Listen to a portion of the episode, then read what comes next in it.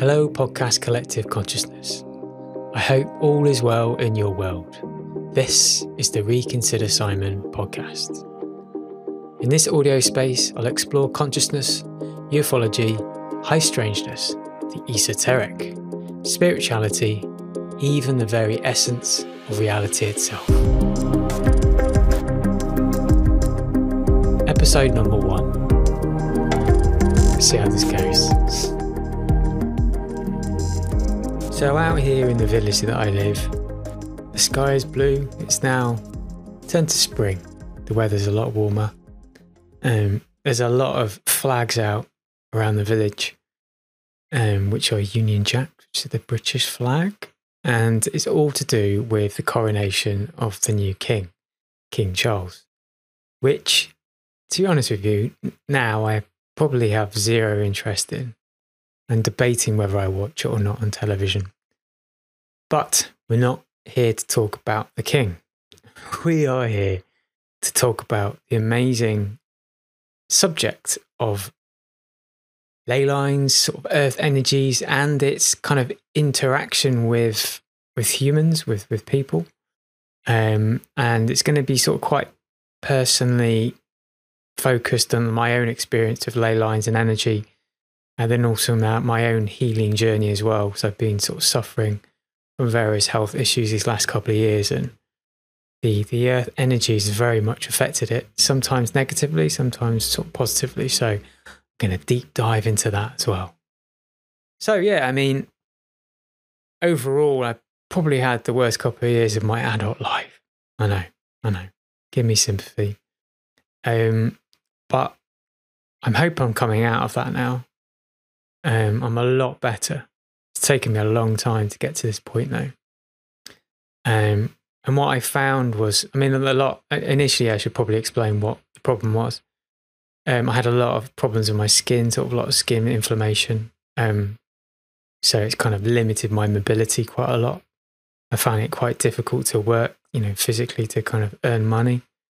Um, so the whole period has been really challenging for me and I'm still trying to unpick, you know, what's going on, how much of it is sort of all physical, or is there a spiritual or, or emotional or, or, mental component to it? So I'm still kind of delving into these areas, trying to figure it all out. Um, but anyway, in the depths of the beginnings of what was happening to me, um, I was living in sort of central Hove at the time, which is right next to Brighton, it's the same same area, Brighton and Hove on the south coast of, of the uh, United Kingdom. And um, I was living in a very small flat right in the center of a town. Um, and I started to have these problems with, with inflammation. And I just felt like I was being constantly radiated. I, I feel that I'm quite sensitive to energies and um, things like, you know, the 5G lampposts that tend to be in most streets now around the UK. Um, and then just the amount of electronics within the building I was in as well. I was surrounded by other flats with, with Wi-Fi routers. I could just feel it in my in my body. My I, my head would be throbbing. Um, but it would also I felt was make, making my condition worse as well. Um, so after a period of time of like, I moved back home to my parents' house because things were too much for me to sort of deal with being on my own. And once I got to the point of actually feeling quite a lot better, I sort of decided to move back down to Brighton. And it was, I think, even before um,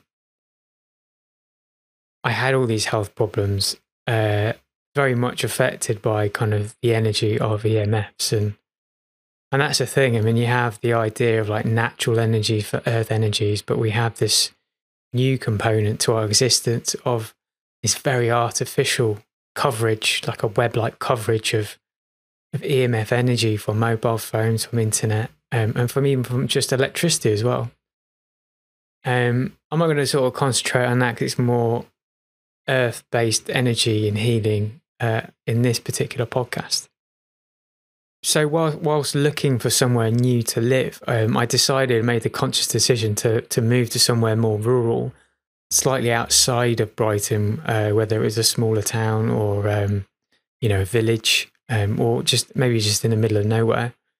Um, and in the end, I ended up settling in a village called Ditchling, which is probably about sort of 15, 20 minutes drive outside of Brighton. And it's just the other side of the South Downs. The South Downs kind of surround Brighton um, and um, they stretch all the way to kind of Winchester. So they, it's quite a substantial landmark. Um, but I'm on the other side of the hills of the South Downs. And yeah, it's a very picturesque little village, very old little village, been here for a very long time.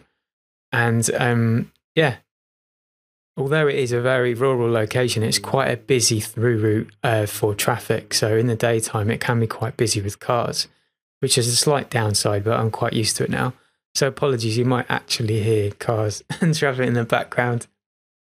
I actually live right close to this very small little roundabout, and um, it gets quite congested quite frequently. And people flip out. Um, they can get quite angry at each other. So I'm constantly hearing sort of yeah anger in the background and then tires screeching as people you know race off in anger of a particular situation they, they've encountered on the roundabout.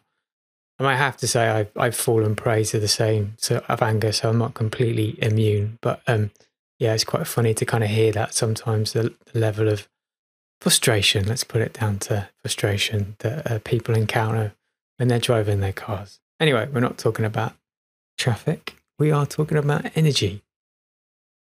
What I discovered about Ditchling uh, after a small amount of time being here, I moved into a one bedroom flat, was there was zero mobile phone reception, um, which was great. I mean, I didn't actually realize that until I moved in, I don't think. Um, so it was that was kind of quite nice. It just felt again, it was less pressure on my body. I was still healing. Um, so I was surrounded more, by more nature. I mean, I'm still like having things like Wi-Fi in my house, etc., and having a mobile phone, but there wasn't that element of of the actual, you know, mobile energy that was affecting my body, and plus there was just a lot less built up as well, so there's a lot less to contend with. So that was good. Um, so you know, I was in that place for about a year, and um, it wasn't all fun and games because obviously I was still healing. So I went through bad patches and kind of good patches. But then after a year, the the landlords uh, want decided to to wanted to sell the flat, so I had to move out. And very luckily, just by by uh, I don't know. Again, it's a synchronistic thing. I think it was just it's quite a small village, so to find a one bedroom in this area is quite it's quite unusual. And the very moment I was looking for somewhere new to live, um, there was another place literally a few doors up that came upon the market, pretty much exactly the same price, slightly smaller, had some good bits to it, so had some, you know, less good bits compared to the other place. But it was perfect situation. So I was able to, it was the first place I saw. I then moved in a, a few weeks later.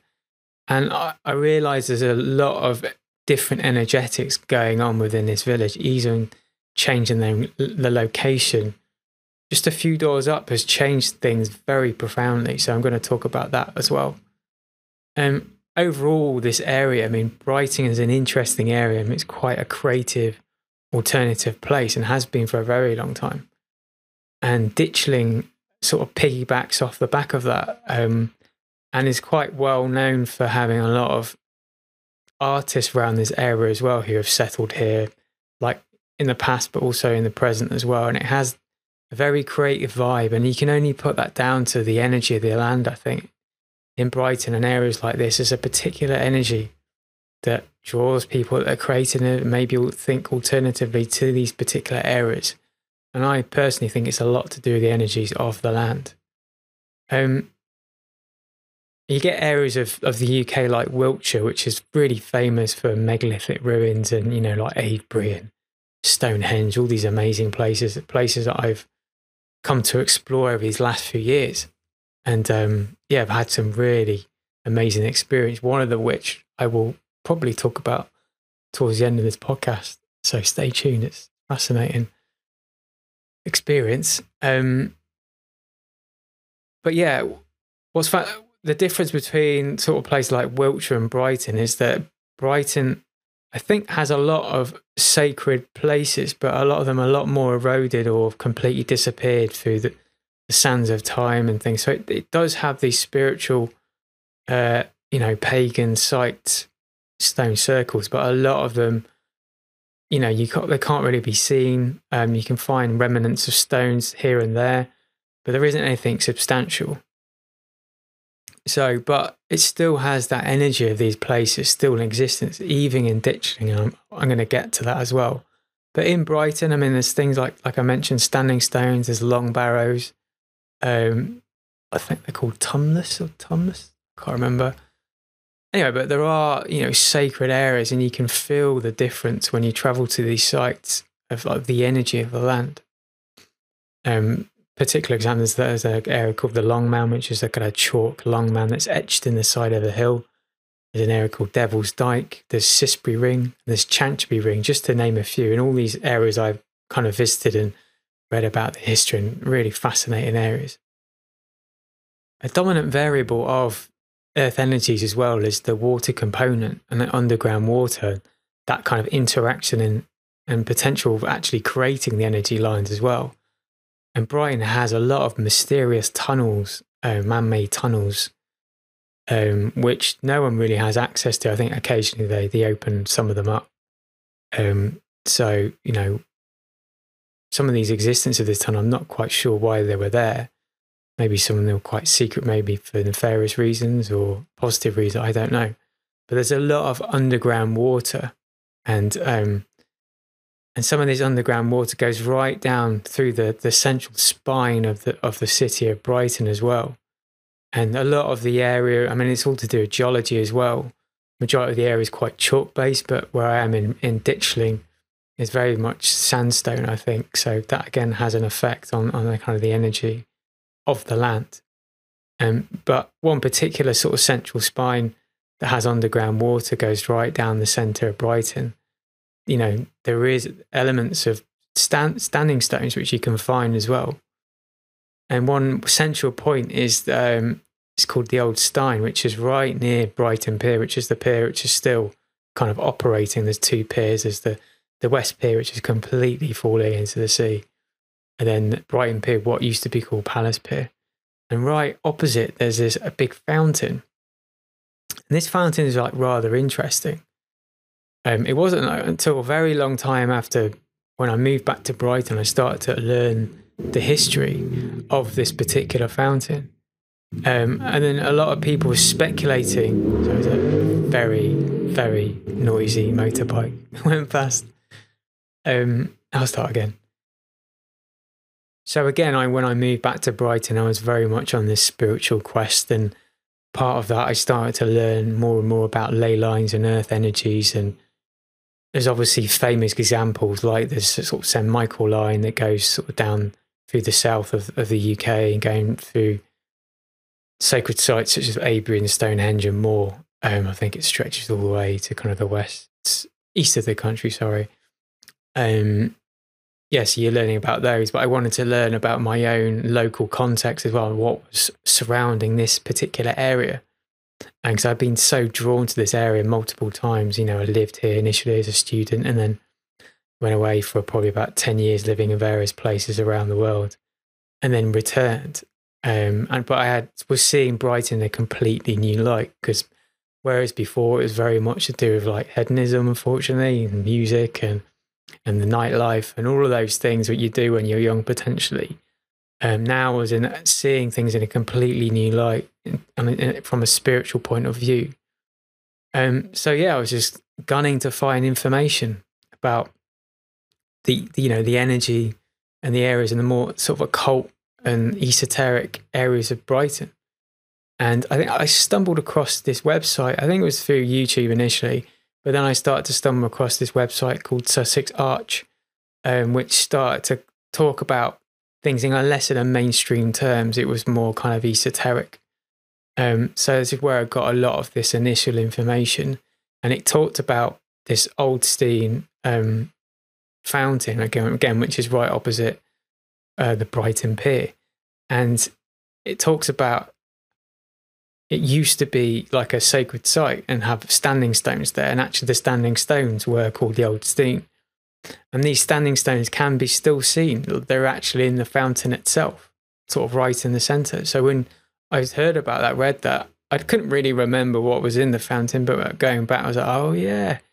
Then you start to see, and uh, even across a lot of the sort of green spaces in Brighton, there are still they're called sarsen stones um, that that are there. You know, there's elements of them, so just it denotes that these places did have some kind of worship or some kind of energy going through, which you know these stones utilize that energy in some particular way. So some people have said that this old Steine fountain is, is, is a major corridor energy line that goes straight through the center of Brighton. And yeah, if you look down, there's a whole kind of um, sort of quite wide, wide mall, um, like area which goes straight down, and most of it's quite it's quite green. There's two busy roads either side, um, but they've made the council made a good job in maintaining it as quite a green park land type space. But what's interesting, you have the sort of old Steine fountain, and then further down there's lots of kind of very weird monoliths and other stonework, and it that all starts to tie into ideas of Freemasonry and hidden knowledge, and them potentially manipulating and changing the energy to their own particular agendas. But there's also a lot of churches as well, and churches, as may, a lot of you may know, uh, also donate sacred sites. A lot of them they had pagan sites on them, like for sun worship potentially. And then as the years went on, Christianity kind of hit these lands, and they started to build churches on these same areas. Um, so that's all. I mean, this whole area is just, as you walk down, it's got churches dotted all the way down. So again, that denotes sort of particular earth energies as well. But going back to this website, Sussex, Sussex Arch, um, there was a particular individual there became quite, I'd heard of him before, and some people had sort of thought he was quite nefarious, but I don't know whether this is true or not. But his name was Colin Bloy, and he was a dowser. And um, in the 1970s, he was very active um, around Brighton, dowsing around this area. And um, he had this experiment where he got a group of people together and they surrounded the fountain and they all directed their intention of peace, love, happiness, and health um, into this fountain for a period of time. And this all ties into the idea of like meditation and intent to, you know, affect the collective consciousness. So this guy, Colin Bloy, was doing exactly the same thing, not through meditation, but mainly just through the connection of people together surrounding in, in a circle around this old Steine um, fountain and just directing that loving intent into the fountain. And what they found was that crime decreased, the well being of the community went up. Um, and they also found, because this guy, Colin Bloy, was a dowser as well, they found that the energy line itself was quite dormant. It wasn't really fluctuating properly. And what happened after this work, after this particular grid work, that this energy line started to flow more um, and it became more intense. And then apparently there were particular strands and the strands within this energy line, the dowser, when using dowsing rods, that he was able to pick up this. I mean, I dowse a little bit, but I'm not to that level that I can sort of see those kind of, feel those kind of um, effects within the energy line itself. But he potentially could. So this very action of these people getting together actually activated this energy line, and it's purported that this line goes from Brighton all the way into London. So it's potentially quite an important area. But there are other ones. There are other ones. I mean, I'm only speculating, but there are other energy lines I think that go through the spine of Brighton and going, you know, south to north through the country as well. But then going back to like my own spiritual journey, I started to feel, I guess, um, I'd been suffering from health problems for a while, um, so I was having to to look into my diet, restrict my diet, um, and clean my body. I was doing a lot of detoxing as well, and then just through, I've been now like a few years into being a lot more spiritual, like meditation, doing yoga, things like qigong as well. Um, so yeah, I was becoming more heightened in my senses, um, in my spidey senses in a way. Um, so I was starting to feel energy more, starting to have a more kind of energetic experience. And it's becoming like really pronounced. I remember I was in Scotland once around this stone circle and I closed my eyes and I could just sort of see the energy just rising up, just through the blood vessels in my eyes, just like rising up from this stone circle. It was, it was fascinating. Um, and then I'll go to places that I mentioned, I've been to like Avebury and another area I'll talk about later on around that area as well. I was starting to have some crazy energetic experience and I'd go to like Glastonbury and my heart would be singing as well. And again, people sort of say Glastonbury is what's called a vortex, which is when you have intersecting energy lines all kind of come converging in one point. And water is really important there. They have the white spring and the red spring there. The white springs has a lot more clearer water, than the red spring's got a lot of iron content to it as well. Um, but again, it's sort of a deeply spiritual area. I'm still learning now. Like I'm still unpicking earth energies, what it means, how it, they operate myself. I mean, I've done relatively fair amount of reading around it as well, and I found a lot of people they say different things. It's very subjective to your own experience, which is quite interesting. And but what I have found is through my own experiences, the land is very much changed by the astrology as well. What's going on, particularly the moon, and the, the landscape can get charged up quite significantly by the moon especially when it comes towards full moons, um, you know, and also, I don't know, eclipses, etc. So that's a huge component to the earth energies as well. But yeah, going back to my own context now, like the village of Ditchling that I live, um, yeah, I found out that, I mean, this village has been around here a long, long, long time, uh, since 900 AD, and, and was built on a sun mound essentially. And what's fascinating is that my old flat that you know apartment that I used to live uh, was slightly down the road. It was above like a pharmacy, and although it was good, um, yeah, I had I struggled to sleep there. I was having a lot of like night terrors, and some people mentioned maybe I was being interfered with by spirits or negative energies, but overall it was actually quite nice. It was just when I was sleeping stuff would interfere then. The new place I've moved to now, I'm not getting any of that at all. It's very different. Um, but it's right behind, there's a small church here called St. Margaret's Church. And it's on this mound and it's surrounded by a graveyard. And that was actually one of the, I was quite concerned about that because I had read before about um, when I moved to this place about being in kind of earshot or sight of a cemetery isn't good. Like earth, you know, earth energy wise for your for your particular health. I guess guess this ties into you know indigenous people. You get Indian burial grounds and stuff, and people perceive them as being haunted and not good places to be around. Um, so there might be something in that. The idea of being near graveyards and that the energy of death and all this these dead bodies might not be great. Um, but so far, it's actually ha- been a completely different experience.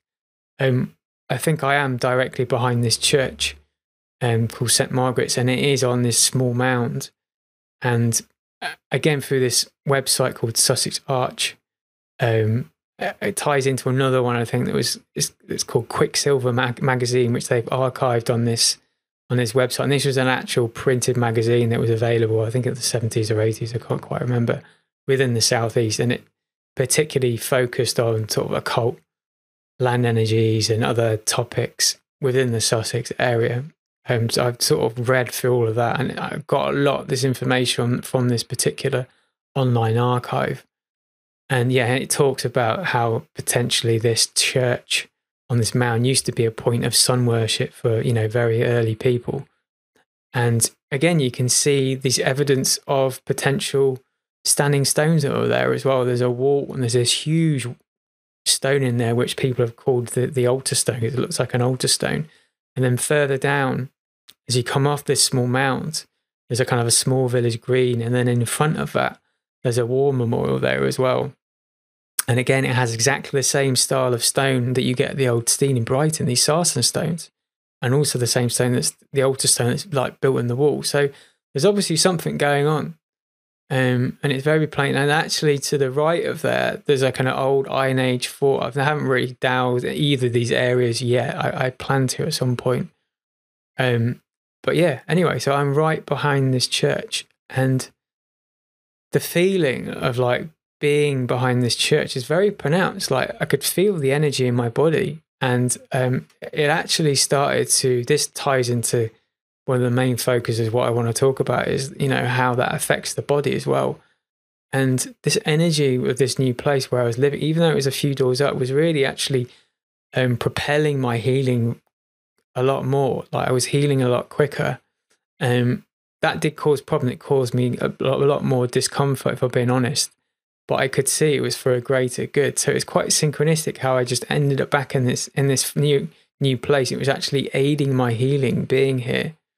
Um, all thanks to this, I think it's this energy. Again, I haven't really explored properly yet with dowsing rods, but um, what is um, notable about this church that it all lines up with I think three other churches all in a row. I've looked on the map. I've visited a couple of them already. One already. There's uh, East Chiltington Church, um, there's Streat, and then there's Ditchling Church, and then in front of Ditchling, um, there's Keymer Church as well. So there's like four of them all in a row.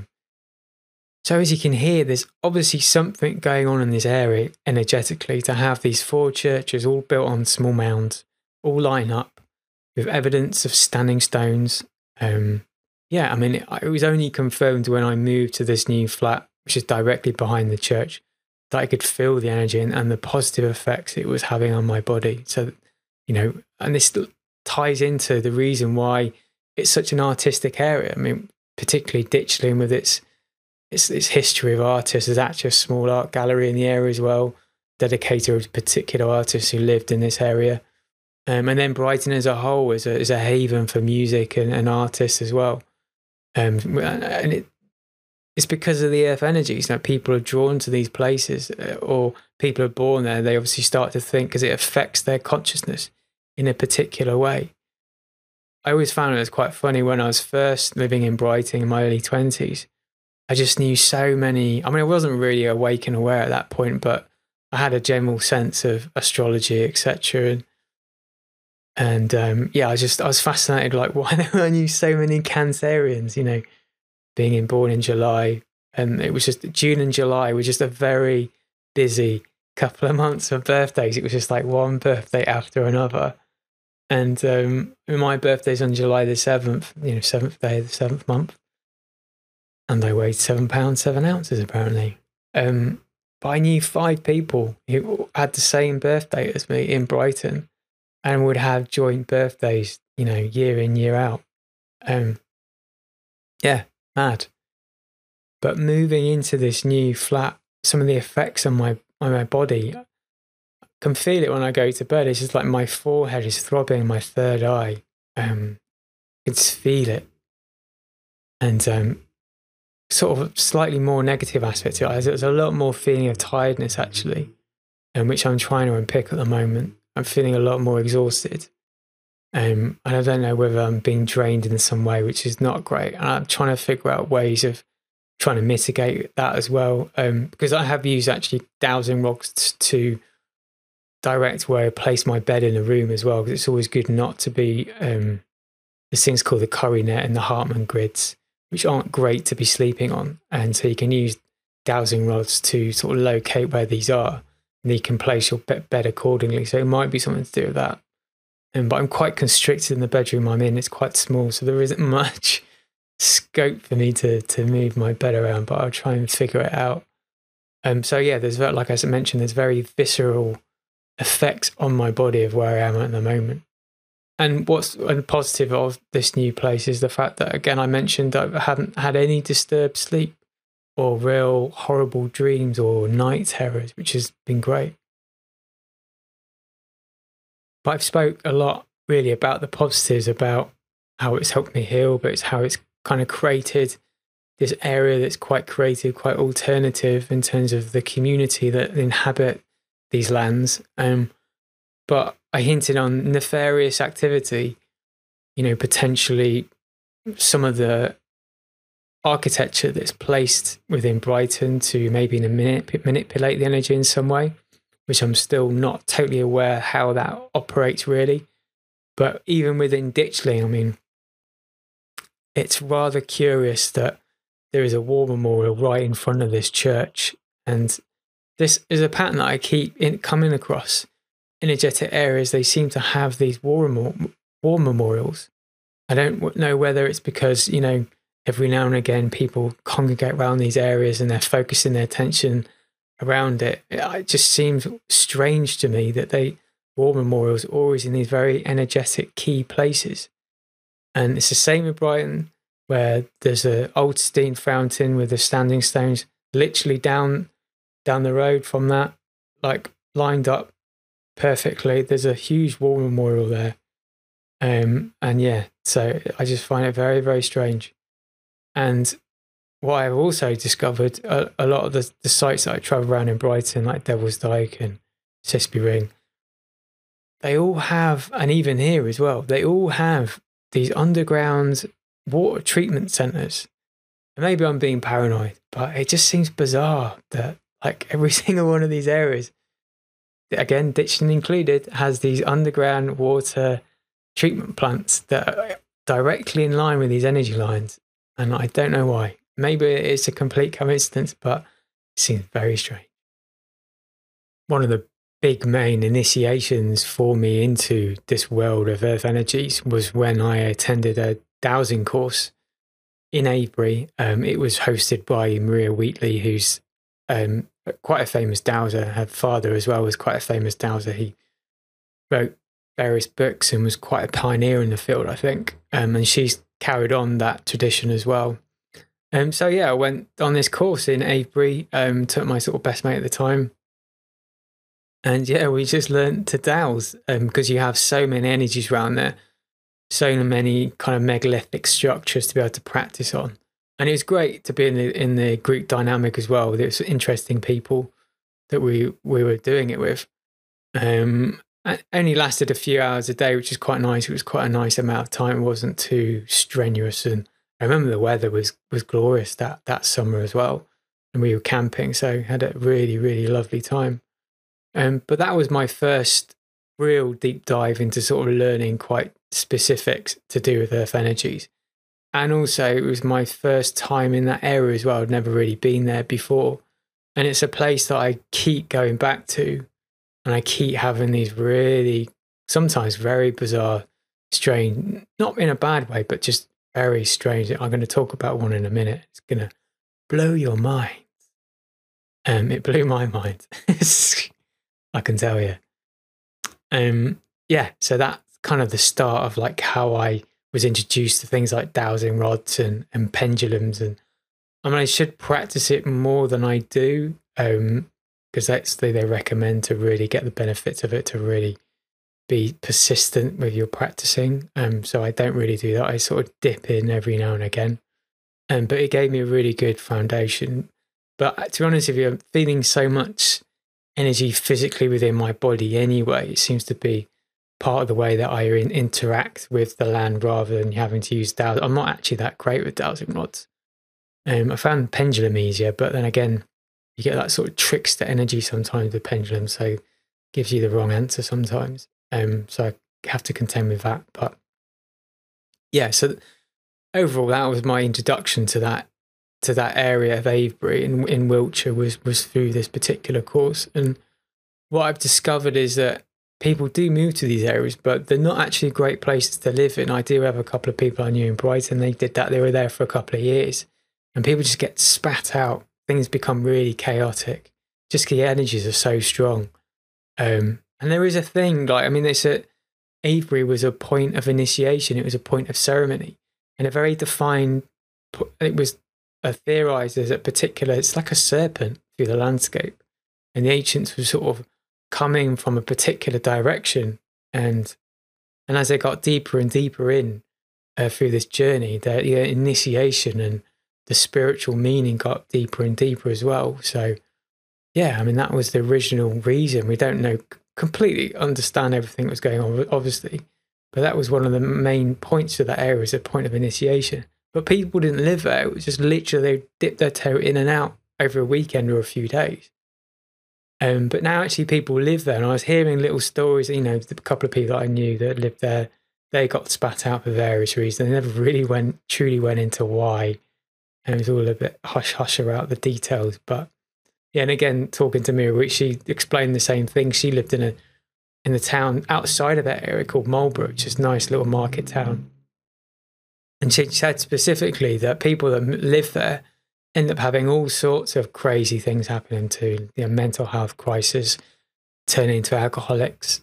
Um, and it's the same thing with Glastonbury as well. There's an enormous amount of light there as well, but with that comes duality. So there's a lot of weirdness that happens there as well. Um, so although the idea of living in those areas, although they're quite rural and beautiful, you know, how long can you maintain that? How long until maybe your life starts to fall apart? You're like, I have to get out of this area.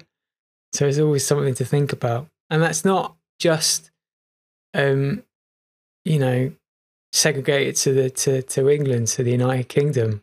Same thing apparently in America, as Glastonbury is a vortex, like as I mentioned, is intersecting uh, energy lines, multiple energy lines, quite a vortex. Same thing in Sedona, and I went there a few years ago with my family because my auntie lives very luckily, handily. She retired with her husband and to Palm Palm Desert, so we went to visit them, and we went to Sedona for a few years, and it's exactly the same thing. It's a vortex, amazing area in the desert, um, just amazing landscape, but highly energetic, and was specifically used by the Native Americans as a point of ceremony. So they would go in there, do their ceremonies, and they would leave. Um, but now people live there full time. And I think exactly the same thing happens there. Like people move there with this amazing idea, of having amazing, maybe some people do, they're able to maintain that. Um, but yeah, I think sometimes chaotic things can happen in people's lives just because it's so energetic. So yeah, I mean, it must be the same for other areas of the world as well. Anyway, I on a bit of a tangent there. Going back to Avebury. So, yeah, I learned to dowse in Avebury.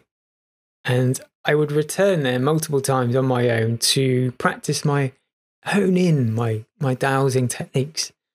And I was also very aware of crop circles. And I think, yeah, that the first time I went for this um, course, the day before, because it was summertime, so it's you know crop circle season for that particular area, um, I was determined to see my first crop circle because I'd never seen one before. I never, t- I've seen obviously in pictures and things, but I'd never been there physically before. So I managed to find one that was relatively new and active. And so the day before the course, I sort of drove there. It was really tricky because it's quite a busy road and it had to sort of turn off really, really quickly. And I had to sort of clamber over various um, fences, like barbed wire fences, to kind of get to these crops, but being respectful for the land and not destroying the farmers' crops, which is quite important. And but what was really bizarre, I remember there was this big um, Apache helicopter, we call it, with two propellers. Chinook, like Chinook helicopter, it was just revolving back and it wasn't directly over the um, crop circle. It was very strange. It was constant in vicinity going back and forth, back and forth. So yeah, that was strange. I was never quite sure of the crop circle. It's hard to know whether some of these are or man-made or not. Um, energetic, I couldn't really feel it, being honest. But yeah, there's a, there's a few other people started to turn up. I had some good chats with people about the crop circles. That was kind of quite cool. Um, but yeah, I've gone on another tangent. Tangent. Too much detail. Anyway, I was in Avebury um, for this course, and then I kept going back. Um, yeah, mainly I think, oh, that was why I was talking about this. Yeah, mainly to sort of, because I became aware of other areas within that area. Um, there's a place called Alton Barnes, and there's like the White Horse. There's a white horse etched into the side of the landscape, very old um, thing. Was etched into the hill. Um, yeah, and it's quite well known for crop circles. So they have regular crop circles that appear in that area. And actually, down the road from Alton Barnes, there's the crop circle. It's like a museum, like visitor centres, and it sort of documents a lot of the major crop circles that have happened in that area. I think it was started by a Dutch lady. Yeah, Dutch lady start. I think it's still going, but it tends to happen in the spring and summer months. Um, I forgot the name of the place though. It's called um, I can't remember. Probably have to find it on the internet. But yeah, there's a cafe there, really nice cafe. Then next to it, there's this crop circle centre because that whole area is quite well. There's a pub, famous pub, and a lot of the kind of crop circle enthusiasts they go there. That's where they meet. So there's a lot of events, live events happen there. It's called the Barge, and it's right on the canal. It's very nice. Anyway, so one of these like solo trips to that area, I went there uh, to sort of practice my dowsing, and I, I, just stopped in a particular small car park, got out of my car, um, and mainly just because um, I think I was like, I was just intrigued by this area because it had very sort of strange hills, very steep, almost sculptured like hills, and it just drew me to that area. And um, it was peeing down with rain. I remember it was like really awful weather. And it was the first time I think I had these like new dowsing rods as well. And Maria Maria, Maria Wheatley had, had advised that you know when you have these dowsing tools that you should have a little ceremony, you know, um, honor it to the land and help you know Gaia and the landscape to help to, you know work in tandem with your dowsing rods for good, for humanity, for you know positive life, etc., for exploration. I'm not doing anything nefarious with it. Um, so you know, I thought, oh, maybe I'll do this ceremony here, even though it was like weighing down with rain quite considerably. Um, but what I discovered was my heart was just starting to sing. I was just feeling like so much love in my heart. And I was like, that's strange. You know, why? is this landscape just initiating. Initially, I just thought it was like um, ley lines and underground water and things. I kind of put it down to that. But later on, I was at a um, a particular conference, and they were talking about how, and it was just by accident. This uh, researcher was talking about that, literally that area, and how it's a potential stargate there because it's got these very strange activity going on, along with the crop circles, but like flying orbs and loads of things, UFOs. It's near to a place called Knapp Hill, which is quite famous for seeing UFOs as well. So the whole area is like really, really fascinating. So I was initially drawn to that area because of that. And um, yeah, again, that experience was cemented by just all these feelings that again were happening within my body. This like real welling up of love and. And I was just like, why is that happening? Why am I having this reaction.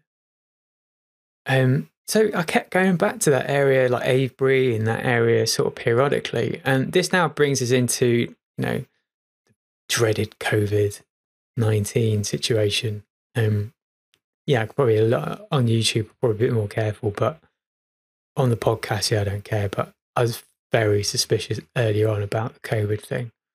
And um, so I think like two weeks in, I started to rebel and just just went about my normal life, seeing people and doing stuff. And um, I'd moved into this flat with this lady at the time, and um, I was just gunning to get away. I was just so yeah bored of just everything being closed. So I thought, you know, I'd be a bit naughty.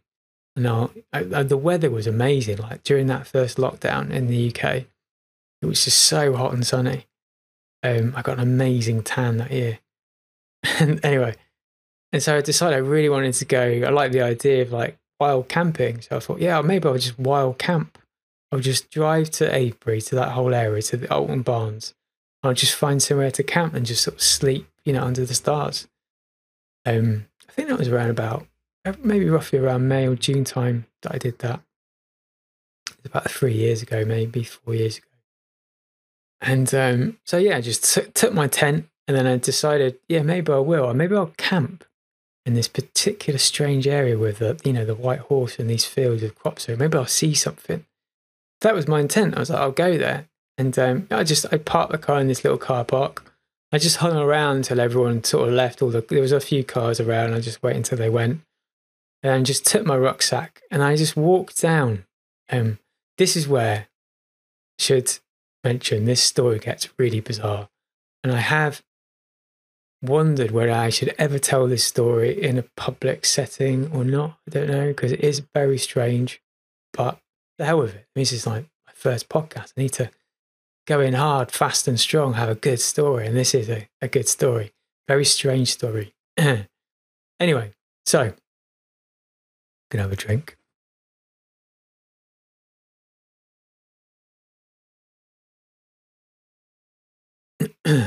settle into this story. So I started to walk down. It's, it's like I mentioned before, these very strange sculptured hills, which initially drew me in. And um, there were two paths. There's one path that went up to the top of the hill. There was another little path that I discovered, which took you down to where the fields were, um, and then also down to the base of the hills as well. So I thought, well, it's more sheltered, a bit more, you know, secluded, so I'm less likely to be disturbed. So, okay, I, I walked down this this path down down to the bottom of the hills, and it was a lovely evening. You know, just really still, really warm. I, was, I remember getting a little bit stressed about finding. It was the first time I've ever wild camp before, so I was very conscious about. Then maybe people would say they wouldn't really care, but you just don't know what people's reaction is, you know. So a little bit kind of het up, I guess. Anyway, but I just saw this like particularly good area. It's quite flat land. There was two like what like copses, like very small little collections of of trees um, either side. There was a small little valley, and it was all quite sheltered. And then you could look up to the top of the hill, and you could sort of look across the very huge field, massive field. And so, okay, this is this is a perfect spot. Initially, I was going to camp in this sort of collection of trees. It's up on this small little mound. Um, I feel, you know, obviously people then can't see in this small little forest. But I started to sort of spec out an area where I could pitch the tent up. But the noise, there was a whole load of crows um, and they were being so noisy. I was like, oh, maybe this is a good place because it was just quite disturbing.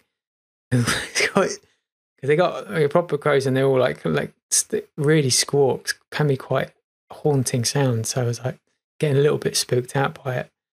Um, which looking back now again, you know, is quite curious why that happened because it meant that I didn't put put my tent there. I then sort of decided to put my tent up in a more of an open area. And it was relatively flat. It was a little bit overgrown. And I was like, okay, cool. So I pitched the tent up. And then I sort of cooked some food. And then and then I'd sort of cleared everything away. And I just sort of sat there and I was like, oh, God, this is so nice. I was like, God, I'm feeling so relaxed.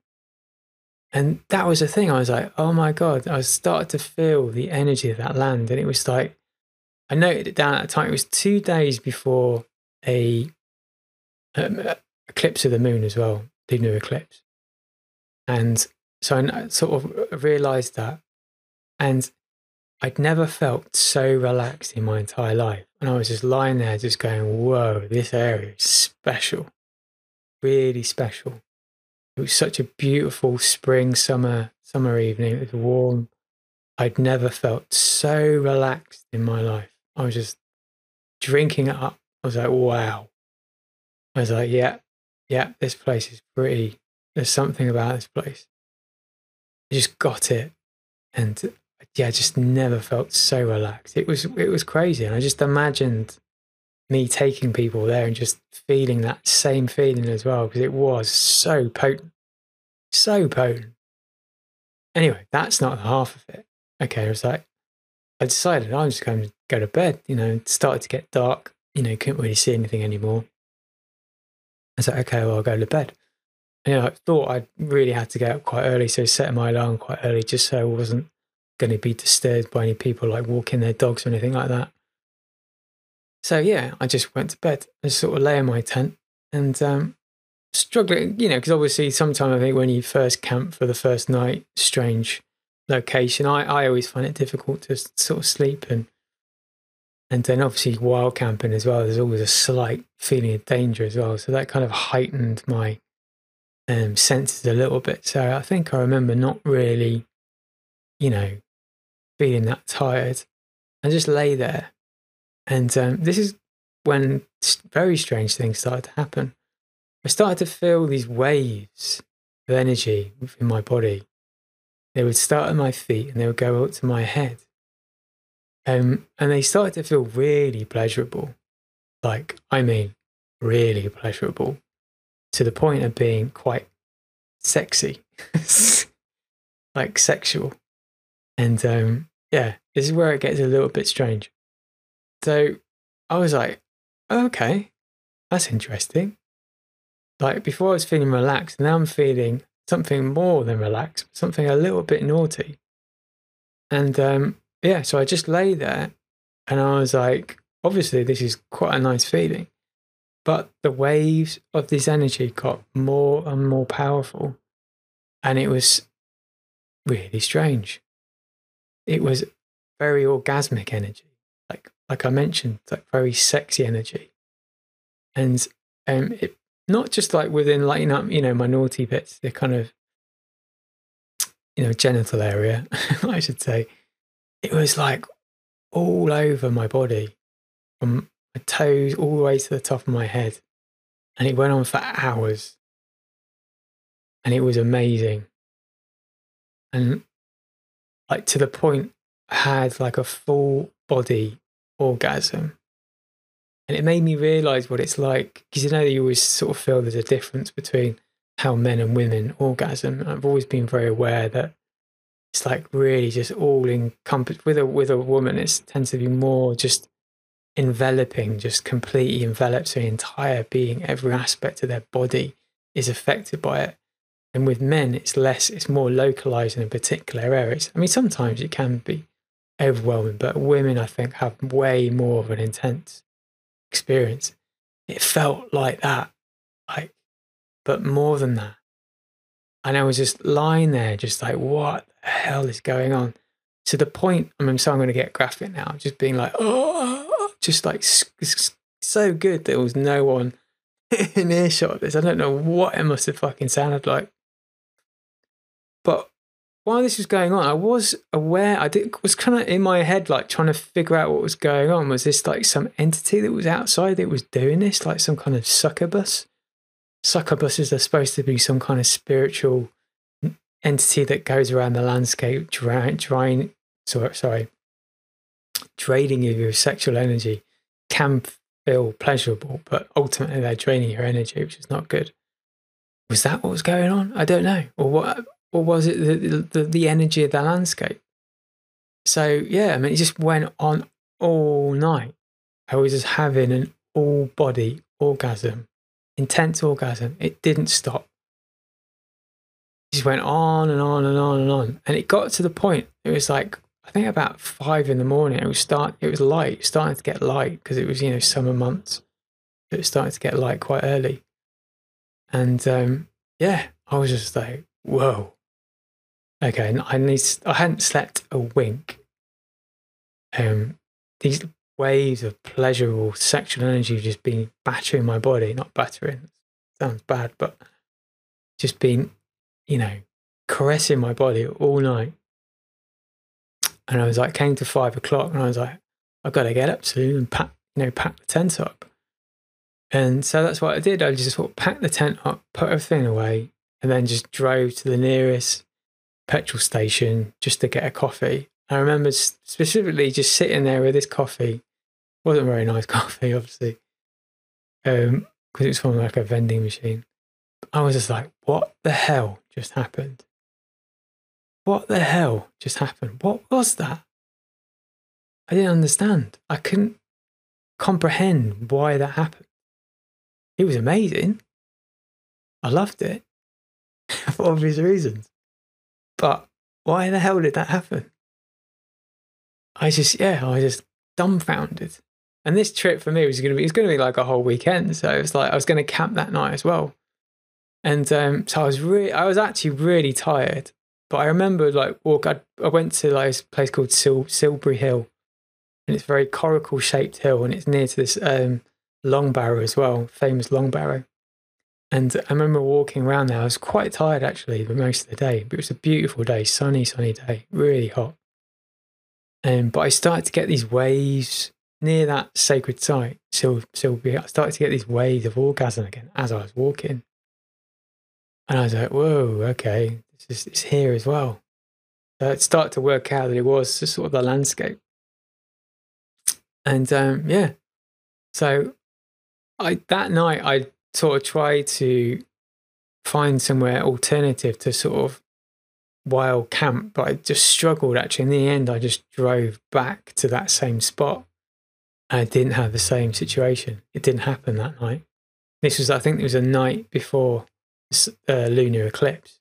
I camped in exactly the same spot, and I wondered, am I going to get the same same experience didn't happen. It was just that literally that one one time. And I was like, okay, weird. So yeah, I, you know, I drove back. I drove back to Brighton the next day. I think it was a Sunday, and then yeah, I just started to research what happened that area. What happened? Why? Why did that happen to me?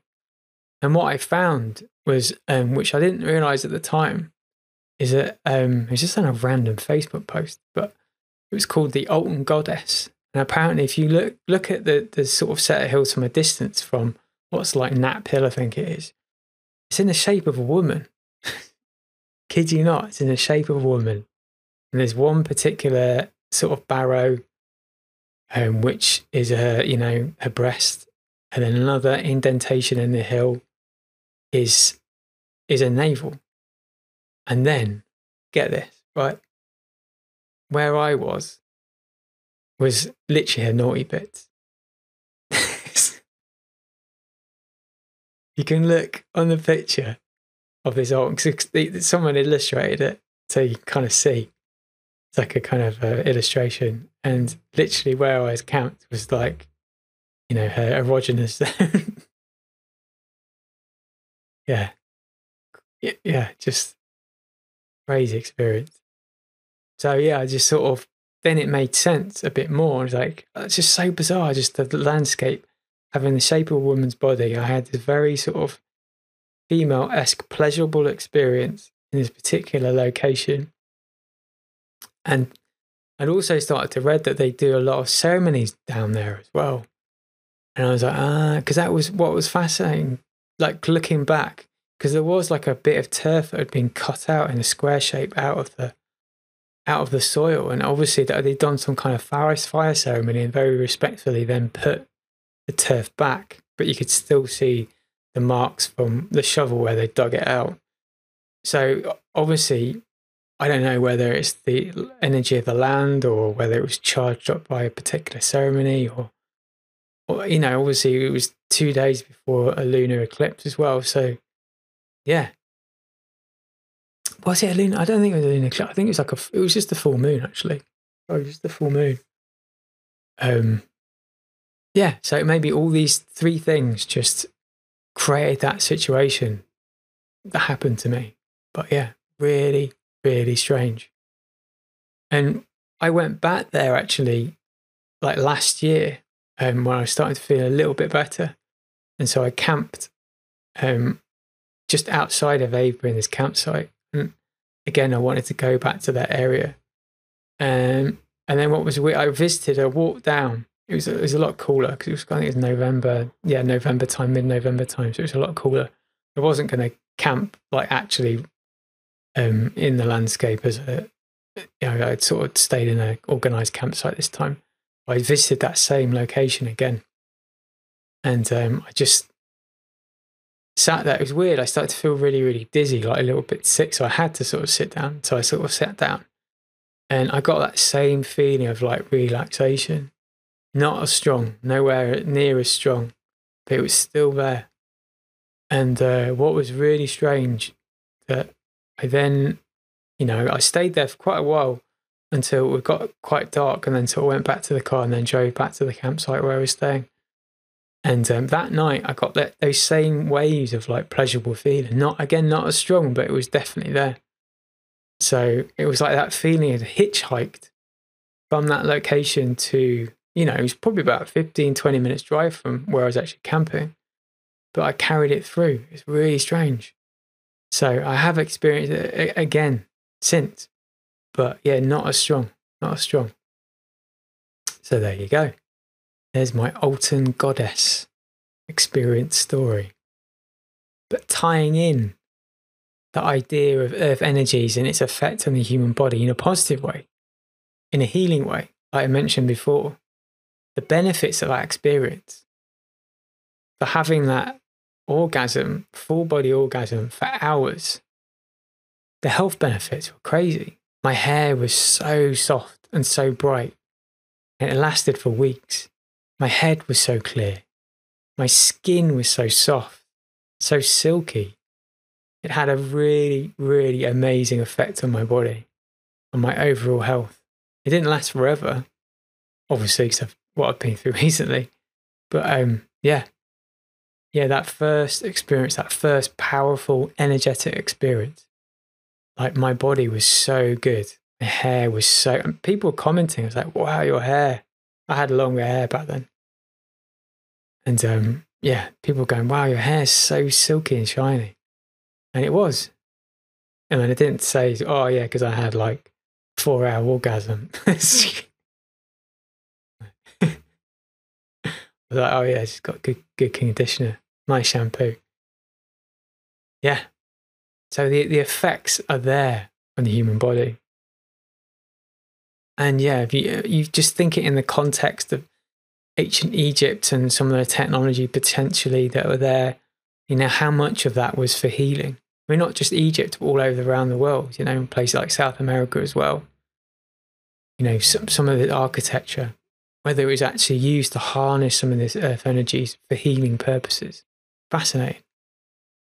I mean, really, we've only become reconnected with the idea of earth energies and ley lines until quite recently it was like a guy called Alfred Watkins, who was an amateur archaeologist, and he had this vision. I think when he was horse riding, and he just saw these uh, energy lines sort of crisscrossing the landscape, and that then he, through his own research, started to discover energy lines through through dowsing, and that was in like the you know 1920s. So it's a, a new subject for for our generation. Well, you know, last couple of generations, and we're rediscovering this, you know, what it means, what earth energies are, their effect on the human body, what the architecture that was created surrounding it.